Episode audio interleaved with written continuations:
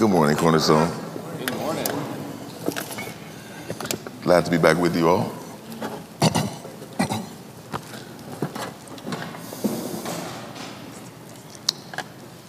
Someone said that anxiety is the result of being too strong for too long. In a lot of ways, that's true. Anxiety is the result of being too strong for too long. But very often, anxiety results from being too stubborn to know when to let a thing go. Can anybody relate to that? Being too stubborn to know when things are out of control and you need to let go. Mission was a failure from the outset. And Moab was never the right place for Elimelech or his family to be. The mission was a failure at the outset. But Elimelech leaned to his own understanding. He walked by sight and not by faith. And now both Elimelech and his sons are dead. And Naomi, his wife, tried to hang on as best she could. She tried to move forward with her husband's vision for the family. But it's no use. She is older and tired, and she's no longer able to sustain herself in the land of Moab. And she has to do what most adults hate to do. She has to tuck in her tail and she has to head for home. Because the pressures of life are crushing her spirit. She and her family had been strong and in the wrong for far too long. And it's time for her to admit the truth and do a reset. But how much of their resources, their time, and their treasure has been wasted on this fruitless endeavor? How much of their energy? How much blood, sweat, and tears have they sacrificed in Moab? You know, time is the most precious commodity that we humans have. And there are not many worse feelings in the world than feeling like I am wasting my time. How much time did they waste? It is a ferocious blow to my pride to admit that I've been going in the wrong direction for a number of years. Nobody likes to admit that. It is a blow to my self esteem to confess that I've been investing my energy into a cause that is doomed to fail. But the sooner you can come to terms with that reality, the sooner you can turn your ship around. Don't be like Elimelech and his family. Don't keep going in the wrong direction, deceiving yourself into believing that if you just hang on a little while longer, things might work out. Mm-mm. If what you are doing if the way you have been living is not going the way that you had ex- expected, if you feel lost, maybe it's time for you to head for home. Of course, I speak primarily to us here in the body. But I also speak this morning to those who are outside of the family of God. If you have been trying to do life your own way, and you can see that it's not working out, it's doomed to fail. If you have backslidden, if you have forsaken your faith, chasing after some thrill or some experience that is outside of God's will. But you know in your heart that your way will not end in anything good. Hmm. Today, you need to stop being stubborn and come back home. You're not going to win. The kingdom cards are stacked against you. Sometimes you have to know when to let go, admit your mistake, and go home. Hmm. It's time for you to come back to Jesus Christ. Confess your missteps. Place your faith in Jesus Christ for your healing, for your deliverance, and for your freedom. It's time to change your mind and come home. This is what Naomi concluded.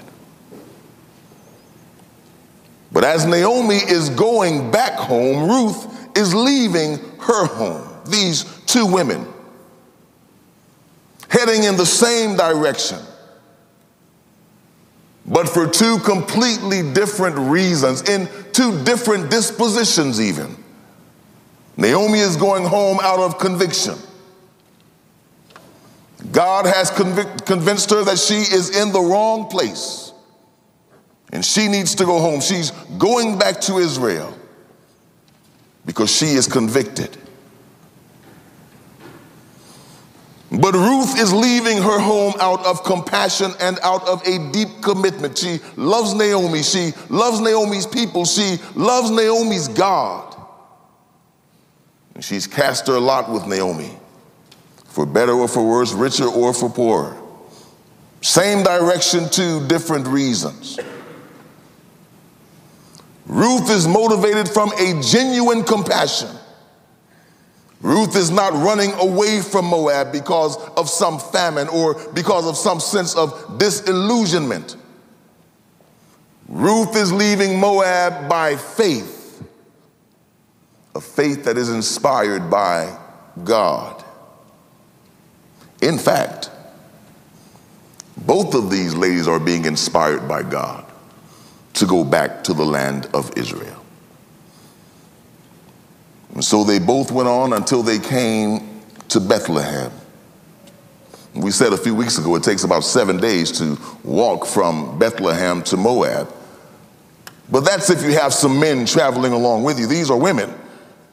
I'm sure it took them a little bit longer, maybe even two weeks. Because they couldn't travel at nighttime. They couldn't pitch their tent on the side of any road. They had to stay at a hotel or at an inn it may have taken about two weeks to get back to Bethlehem. Traveling only in the daytime, avoiding shortcuts that might take them off of the road. Two weeks for Naomi to remember the past. Two weeks for Ruth to forget her past. For Naomi, this is two weeks of worrying about how she's going to be received by her tribe when she returns. For Ruth, it's two weeks of imagining what lies ahead for her in her life. Two weeks. And they went on. And when they had come to Bethlehem, all the city was stirred because of them. I looked this word up, the Greek word for being stirred. It's very interesting. You know what it means? It means to go wild. All the city went wild because of them. And this little insight gives us some idea of who Naomi was before they left for Moab. Naomi wasn't always the woman that we meet in chapter one of the book of Ruth. Apparently, people like Naomi. Apparently, people like Naomi's family. Apparently, her family was popular among the, the whole city went wild. But even more than that, even more than that, The whole city loved them. They were fond of Elimelech's family. And as they are so cheery because of Naomi's return, this outpouring of support and celebration indicates just how much they loved her, just how much they needed her, just how much they depended on her. And so you can see then that Elimelech's decision to leave his people and to move to Moab must have broken a lot of people's hearts. They're happy now to see her return. But how sad must they have been to see Naomi leave? It was a selfish decision on Elimelech's part. It was a decision focused only on securing his own family, not recognizing how his departure would affect the greater community. It was a selfish decision. No concern for all the other families that looked to them for support and for community. It was a selfish decision. And this is the bane of individualism that infects the church of Jesus Christ today where every person makes decisions based on their own perceived needs and not on the needs of the community, not on the needs of the body of Christ. Selfish people. Someone said that the extreme self centered attitude is the source of all suffering. Because self centeredness results in loneliness and fear and anger. And we can see and hear all of those emotions in Naomi loneliness, fear, and anger, self centeredness. As the women of the city surround her with songs and with gladness, saying, Is this Naomi? Somebody pinch me. I must be dreaming. Is this Naomi? Mm. Naomi means to be pleasant. To be pleasant. But that's who Naomi was before the loss of her husband and before the loss of her sons. Pleasant. She was a pleasant person. She was health giving. And the women of that city had come to depend on her. She was a pillar in her community. Is this Naomi? She was the kind of person who had a ton of stories to tell every time you saw her. She was the kind of woman who always had a wise saying to share with you when you felt kind of blue. Naomi, the pleasant one. She was pleasant. And she was pleasant to be around.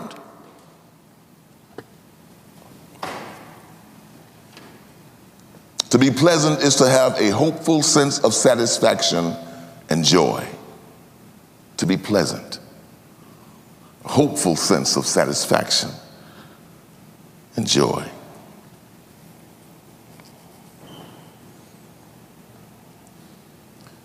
Are you pleasant? Are you helpful to be around?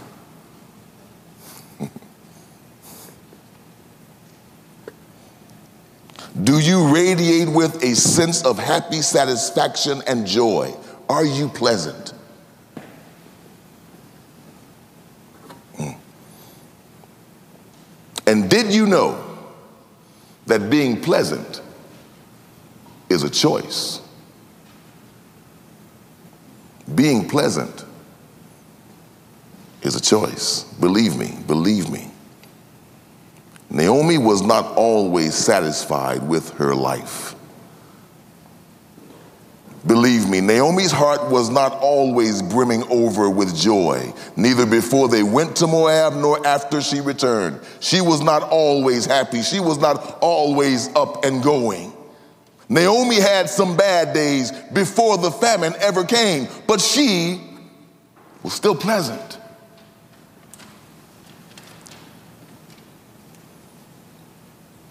And all we have to do is consider the names that she gave her two boys. And we can be justified in assuming that all was not well in Naomi's house. Long before they ever went to Moab, Naomi named one of her boys Mahlon, which means to be sick or sickly. Can you imagine that? The baby comes out, congratulations, this is a boy, what's you gonna name him? Sickly. And then she named the other boy Chilion. Chilion means wasting away. Who names their children? Look at him. What do you think? What do you think his names be? Wasting. away. My daughter was born weighing nine pounds, I believe, and she was wasting away. She was losing a pound a day. I was in Korea. She was losing one pound a day. You could put her in a, in a shoebox. She's wasting away. I rushed home from Korea and prayed for her. And God spared her life. But the child was wasting away. One of them is sickly, and the other one is wasting away. This is the name of her children. You can tell that things were not well in their household by that alone. These are not the kinds of names you give to healthy children. They named their babies what they saw in them, and tragically, what they saw was sickness and fading away. How depressing.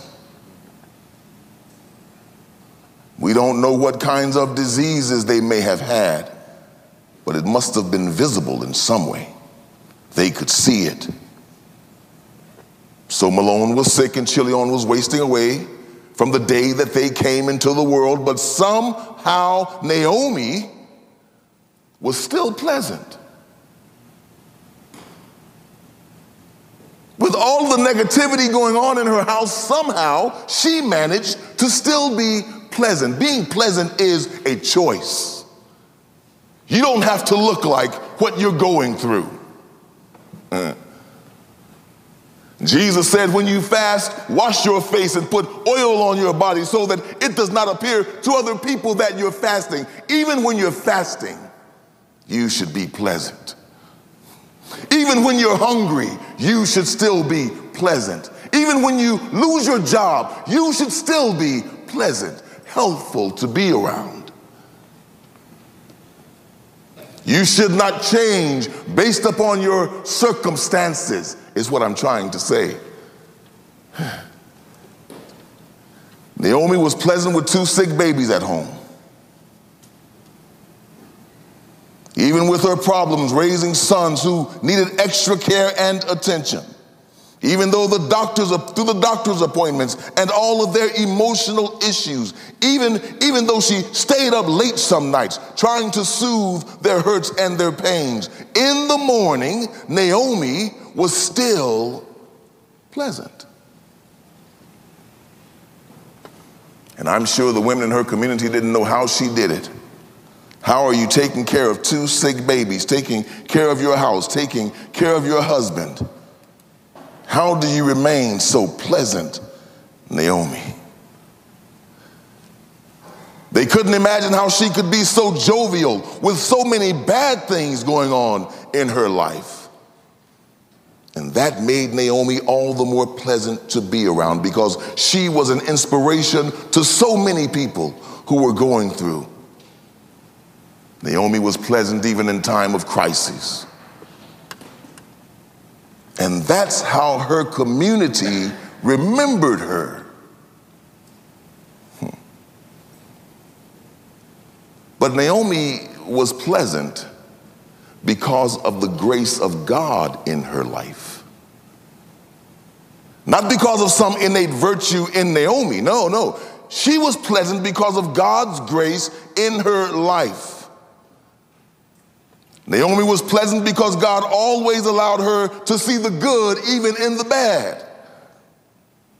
Naomi was pleasant because God gave her his special grace to help her make it through the tough years of raising her sickly children.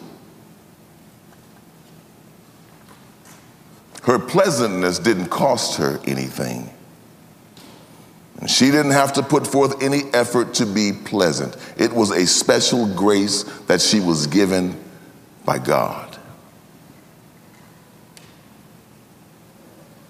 Take a moment and look back over your life. Some of you have to look back a long way, some of you only have to look back a short way.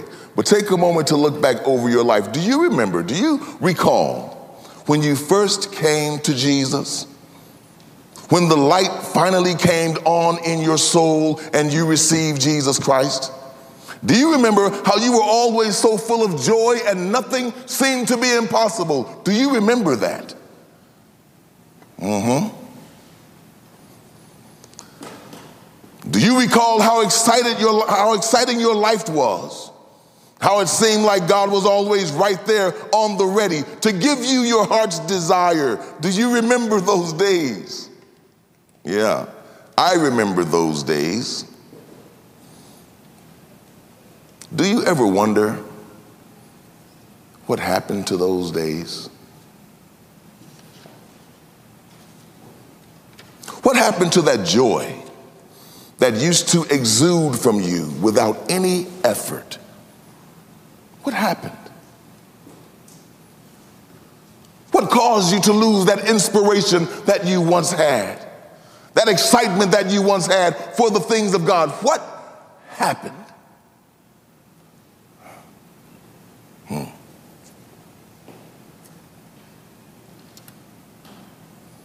When we come to God,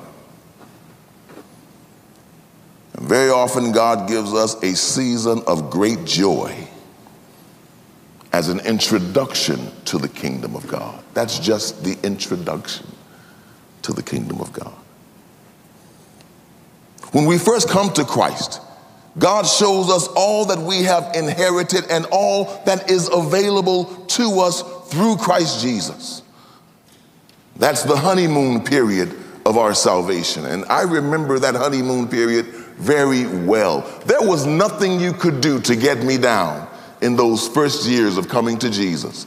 You could curse me out, I would smile and give you a blessing. You could do whatever you want, say whatever you wanted. There was nothing that could move me. I felt invincible in Christ. Yeah, you remember that. I remember it well. When hopefulness came as a second nature to me. I was always hopeful, always optimistic, always positive. You remember that, right? What happened? Hmm. As we grow in Jesus Christ, there comes the moment where we have to learn to prime the pump of our salvation for ourselves. That's what happens.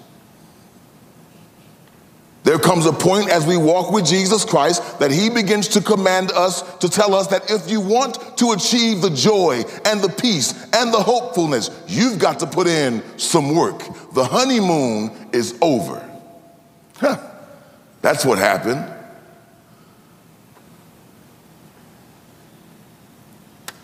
The same joy that you had when you first came to Christ, that same joy is still available to you.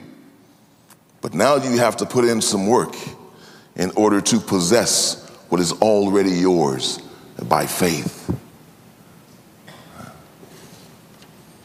I think about David, man. Little boy taking his brother some food on the front line of the war. I think about David. Little kid walking out there with his little satchel of food. Goliath is out there saying he's going to beat all of them. Little kid, what, what is he saying? What did he say? What did he say? How tall is he? I don't care how tall he is. I'm going to take care of him. Give him a sling. Give me a rock. You come against us in the name of whatever, I'm coming in the name of our Lord. Boom. Goliath falls. What happened to David? David, David was full of faith. Yeah. David believed. David was young.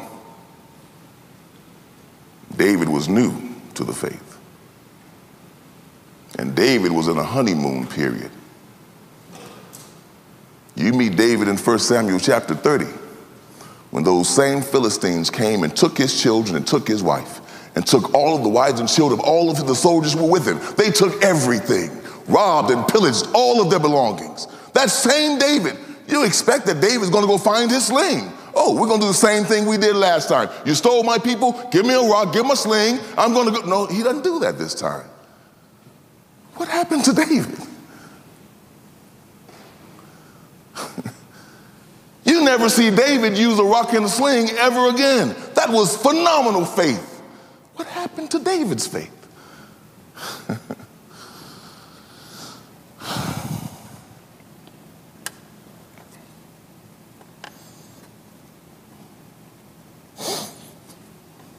the Bible says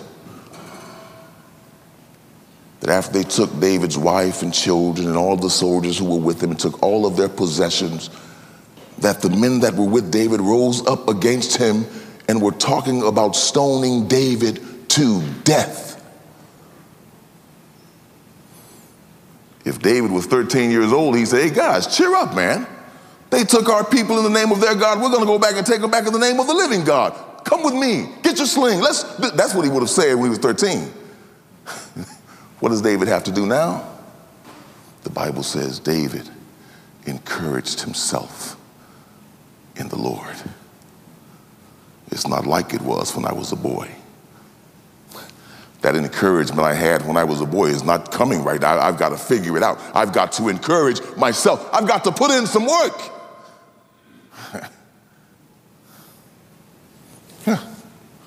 David encouraged himself in the Lord. And after he encouraged himself, he said, God, shall we pursue them or not?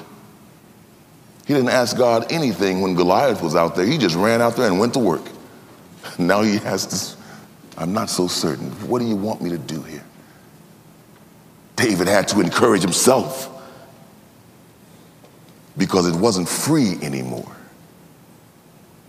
Hmm. What happened to you? You have to learn now how to encourage yourself in the Lord. Because what happened to David is the same as what happens to you and to me as we grow, grow in God's grace. David now has to work to sustain the faith that used to seem like it was second nature to him.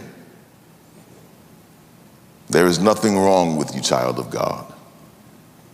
You're not backsliding. You're not falling out of love with God. No, you're just growing up.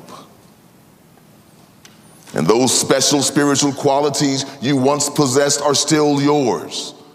But now God requires that you put in some work to maintain your own spiritual health. That grace of joy and hopefulness and faith is no longer free for you. You have to choose it. Hopefulness is no longer freely flowing from heaven upon you. Now you have to choose hope and you have to pursue hope.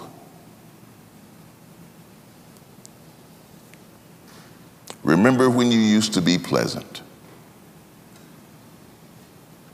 Maybe you thought you were pleasant because of the church you were attending. Maybe you thought you were pleasant because of the friends that surrounded you. But no, that was the special gift of God's grace. And the reason you don't have joy now is because you're not working for it. You're waiting for it to fall out of heaven like it did when you first came to Jesus, and it's not going to do that. If you want joy, the song says you've got to now reach for it. When I was six years old, I can go to my mom and say, Mom, I want a cookie off the shelf. And she'd gladly get the, here you go, son. But if I walk to my mom at 16 years old, Mom, I need a cookie off huh? You're 16 years, you can't reach the cookies? No, Mom, I need you to get the cookies for me. You know what mom will do? No. And that's what God is doing to some of you right now. I'm sitting and waiting for joy again. I'm so unhappy and I'm, I'm filled with anxiety. God, be me. and God is saying, How old are you now? No. If you want joy, reach for it. I'm not going to keep getting down joy for you. You've been with me long enough now. You know that joy belongs to you. You know that faith belongs to you. You know that peace belongs. You reach for it yourself. But I can't reach it. Well, then don't get it. That's how you talk to your teenage children. Little six year old, you just get them the cookie, don't worry about it. At 16 years old, no, no, buddy, no. You don't want to reach for it, you don't, you, don't, you don't need it. That's what God is saying to some of you today. Where is your joy? You haven't reached for it. God has not changed. The kingdom of God has not changed. You have not changed. You refuse to put in the work. And God is refusing to keep hand feeding you. Because as I say so many times from this pulpit, in the kingdom of God, God has many children, but God does not have many babies. There are mature believers and there are babes in the kingdom of God. Everybody's not a child. And whether you like it or not, you come to a certain point in your walk with Jesus where he starts treating you like an adult. And that hurts. Because he wanted for free. You want your pacifier forever. And God said, No, you're not a baby anymore, Calvin. No, we're not doing that. I, I remember plainly when God reintroduced himself to me. Yeah, I remember it plainly, man. I had what you would call a charmed life. Everything I asked God just fell out of the sky. Every, is it true? Anything I asked. Radical, ridiculous things I had faith to believe. It would just fall out of the I remember plainly when God said, No more of this. Work for it. Go through the process for it. Hmm. Sanctification is a process. Everybody wants a miracle. Everybody wants to wake up in the morning and be something different and be something new and have something better. Miracles are fine, but miracles don't help you grow. Write that one down. Miracles are fine, but miracles don't help you grow. You grow when you put in the work. Give a man a fish, he'll eat for a day. Teach him how to fish, he'll eat for a lifetime. God says, give a man joy, he'll be happy for a day. But if I teach you how to possess joy on your own, you'll be joyful for a lifetime. Put in the work. Don't be like Naomi. Put in the work. Naomi's pleasantness was a gift from God. Got her through the tough days of having sickly children. But instead of her learning how that joy was being dispensed to her, she thought that was the way things would always be. And whenever she was overwhelmed, she just expected that joy would appear, like it did when she was raising her sons, like, like Samson. After his great fall, when they cut off his hair, and he was powerless and weak. He felt vulnerable and afraid. He was reaching for his strength. He was waiting for God to give him back his strength, and God was not moving, and heaven was silent. And Samson had to figure something out. And what Samson came to realize was that his power was never in his hair after all. His power was always in his faith. And when Samson decided, I'm going to work for this, I'm going to pray for this, Lord, restore my power. With my hair, without my hair, it doesn't matter. Lord, give me power. One more time. When he put in the work, God gave him power. Hmm.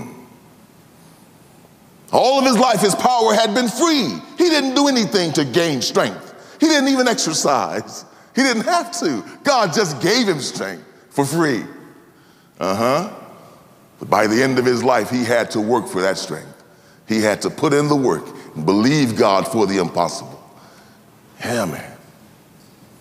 That's how God grows children by putting us in the fire, reminding us when we're in the when we're in the heat of the battle of our minds we're feeling depressed and afraid as if God has abandoned us.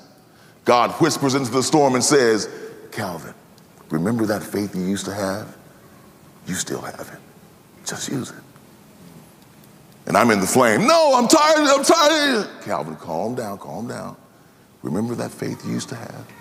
You still have it. Just use it. Calm down in the fire. Call upon your faith. That's the training. That's the training. Yeah. So many believers have been stuck in the same cycle for years and years and years and years. They can't seem to break out because they refuse to grow up. Hmm. Remember how you used to have joy? You can have joy again. But now joy has to be a choice. More prayer, more studying the Word of God, more faithfulness.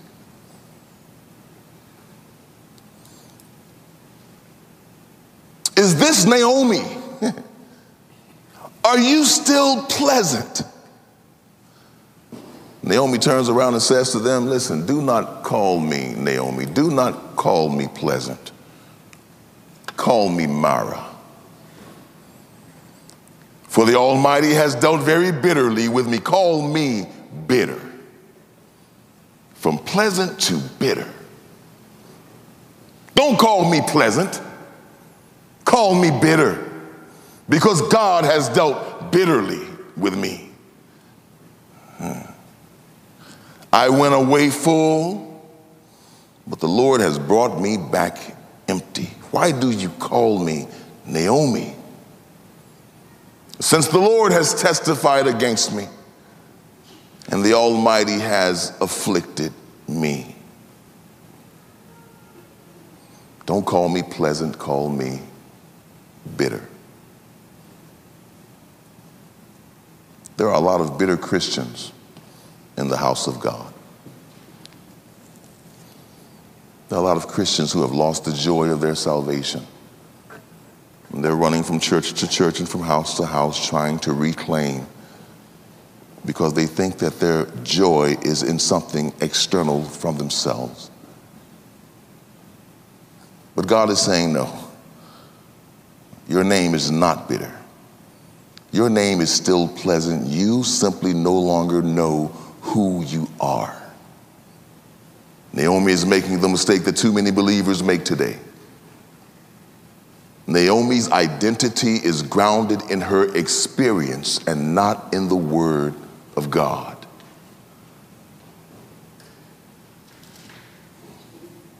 Her external circumstances are deforming her interior life. She's being reshaped and recast from the environment instead of by the hands of her God. And that was her choice. She didn't choose for her husband to die. She didn't choose for her sons to die, but she chose how she would respond.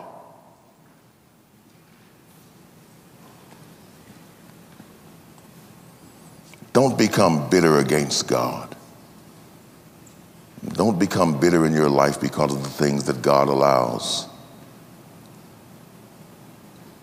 All things work together for good to those who love the Lord, to those who are called according to his purpose. Do not become bitter when you are chastised by him. Naomi chose to be bitter. She chose to be defined by her problems and by her pain. She chose to view her negative experiences as signs of God's love or signs of God's displeasure. But, children of God, we do not find our identity in this world. We do not find our identity in our experiences in this world. We find our identity in Jesus Christ alone. And no matter how things seem or appear on the outside, no matter how difficult our lives may be, we do not yield to the flesh and we do not bow to the pressures of this life. We do not allow our negative experiences to convince us that we are anything more or anything less than the children of God, blessed forever.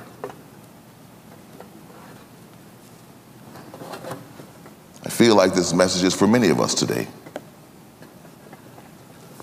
Like some of us are struggling emotionally, trying to understand what God is doing in our lives. Everything seems to be upside down and topsy turvy, and I, I, fear that many of us are drawing the wrong conclusions from the experiences that we're having. God is not against you, even if God afflicts you. God is for you. And if you need joy during this season, just reach for it. Reach for it in prayer. Trust God. You don't understand what He's doing, trust His heart. Don't allow yourself to become bitter.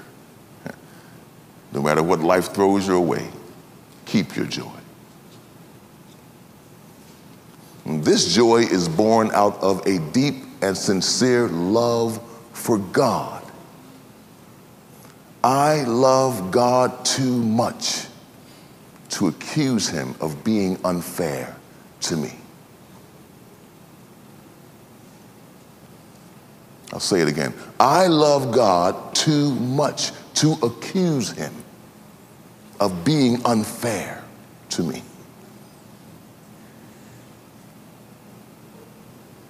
Don't allow your life experiences to turn you against your God. And you'll know when you turned against him. You'll know when you turned against him. It's not a matter of being angry and bitter and shaking your fist at God. When you stop reading your Bible, you're turning around. When you stop praying, you're turning. You're not doing it fast, it's real slow. You're subtly turning away from God. When you stop thinking about God, you're turning away. Keep God at the center of your mind, at the center of your heart, at the center of your thoughts.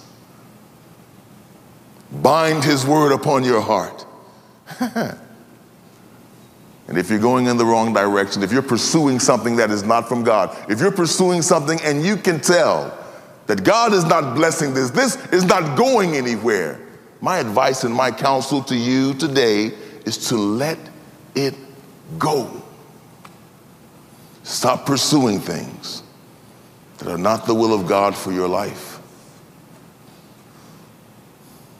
Admit that you're going in the wrong direction and turn around. That's what it means to repent. To change your mind and to go in a new and a different direction. Naomi chose to be bitter.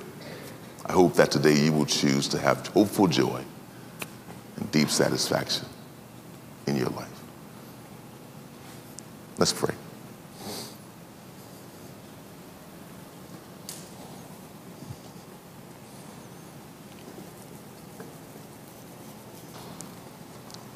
Father God, life, life is not always easy for us. You know it so much better than we.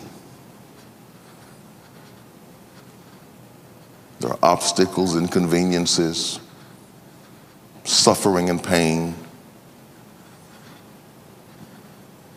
Sometimes we experience great loss. Sometimes it feels like our lives don't make any sense and there is no rhyme and no reason. And we are tempted in those seasons, Lord God, to become bitter, to become angry, to isolate ourselves in protest.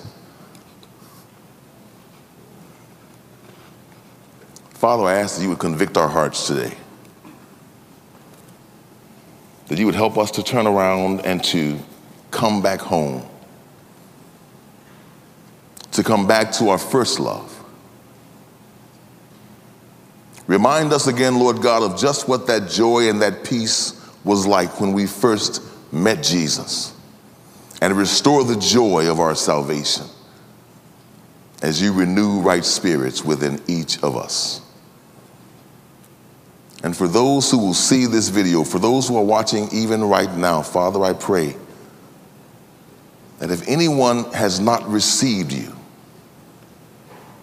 if anyone has not received Jesus Christ as Lord and confess that you have raised Jesus Christ from the dead, If anyone is watching who is not within the family of God, I pray right now that your Holy Spirit would convict them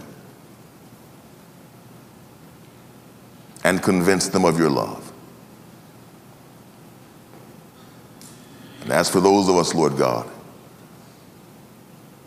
who have turned away from you, who no longer seek satisfaction through you, who no longer find our hope in you, I pray that as we repent today, as we confess today, that you'll help us to turn around, that you'll give us new eyes and new faith, that you'll restore our joy and our peace, and that you'll train us, Lord God, how to sustain that joy, how to sustain that peace as we are reconciled to you. We love you, God. We don't do it as perfectly as we would like, but our hearts are sincere. We pray that you'll receive the gift of our sincere hearts, and that you'll bless us not because of anything that we've done, but because of what our Lord and Savior Jesus Christ has done for us on the cross. To him be all glory and honor and praise in his name.